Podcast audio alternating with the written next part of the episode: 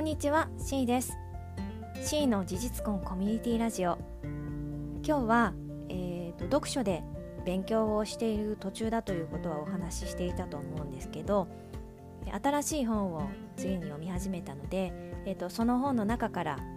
学んだことを、えー、お話をしようと思います、えー、今読んでいるのがヨスさんという方が書かれた夫婦別姓を20年間実践してみたらっていう本です。で、えっ、ー、とこの中で、まあ、あの今までの私の発信の中でももちろんあの喋っていたことなんですけどうまくこ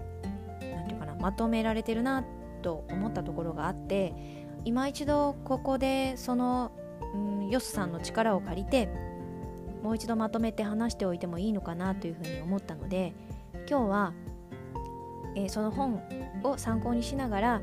現状こう夫婦別姓を実現する方法についてまとめていきたいと思います。でこの今の現状で夫婦別姓をこう実現させる方法は5つあるというふうに書かれていたんですけれどもまず1つ目が国際結婚をすることですで、えー、とこれはもう本当に相手が外国籍だったっていう限られたパターンでしか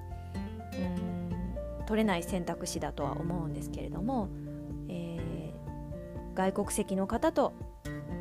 えー、結婚することによって夫婦別姓というのは実現することができます。でも私もそうなんですけどたまたまこう自分のパートナーが別姓だあごめんなさい。外国籍だったなんてことはまあないに等しいかなとレアケースかなと思うの思いますしで日本人同士の場合はこれは残念ながら使えない方法になります。で2つ目が海外で結婚して海外に在住？海外で在住というそういう条件。で、えーと、アメリカで結婚をされた日本人のカップルが、えー、向こうの法律で、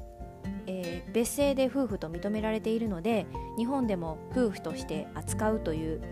そういうケースがあったかと思います。えーと、少し前に訴訟を起こしておられた映画監督の方のご夫婦だったかと思うんですけどでえーと、ただしこのケースにおいては同じ性同性でなければ夫婦の戸籍というのは作成されないっていうう、まあ、民法上の決まりになっていますので日本国内で結婚していることを認められはしても証明することができないそうです。でまたあの私はこう何て言うかなそこに居住しているうんことがなくても、まあ、言う言うとこう少し長期の旅行とかでそちらの国に行って婚姻届を出しても認めてもらえるケースがあるってどこかで読んだ気がするんですけどここではあの在住であることが条件というふうに書いてあってなのでその海外に移住すること自体がすごくハードルが高いというふうにも書いてありました。で3つ目現実的な方法としてやっぱり事実婚を取るっていう方が多いですよねっていうことが書かれていました。であの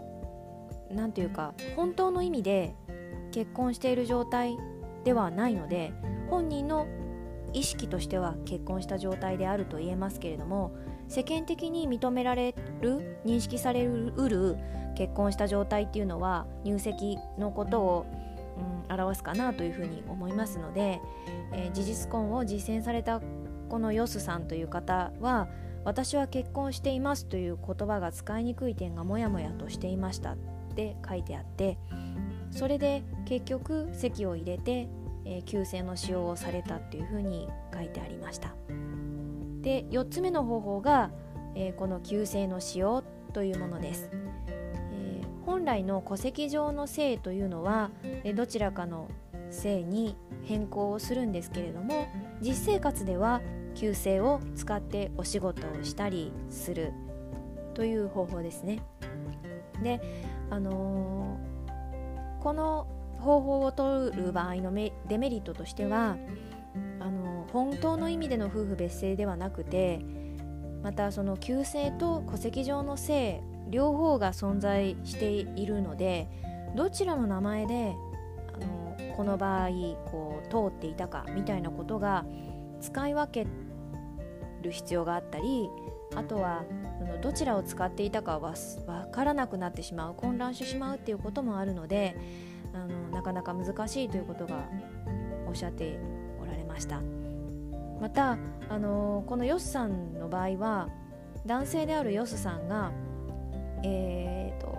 性を変えてで旧姓利用をしているそうなんですけれどもこの方の本の中で終始言われているのは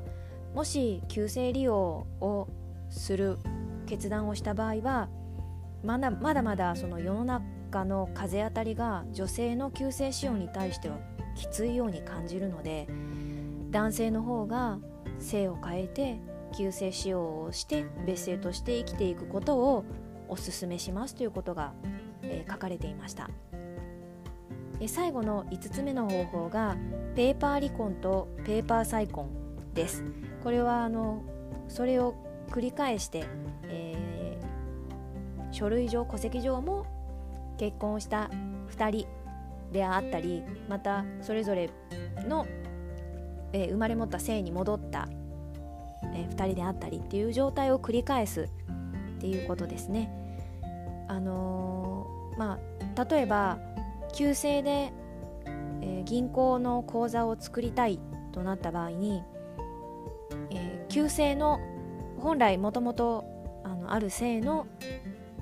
証明書身分証明書というのが必要になります。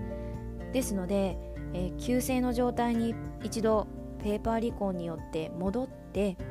でその戻ったせいで住民票を手に入れてそして銀行口座を開設するとか、え、免許証を取得する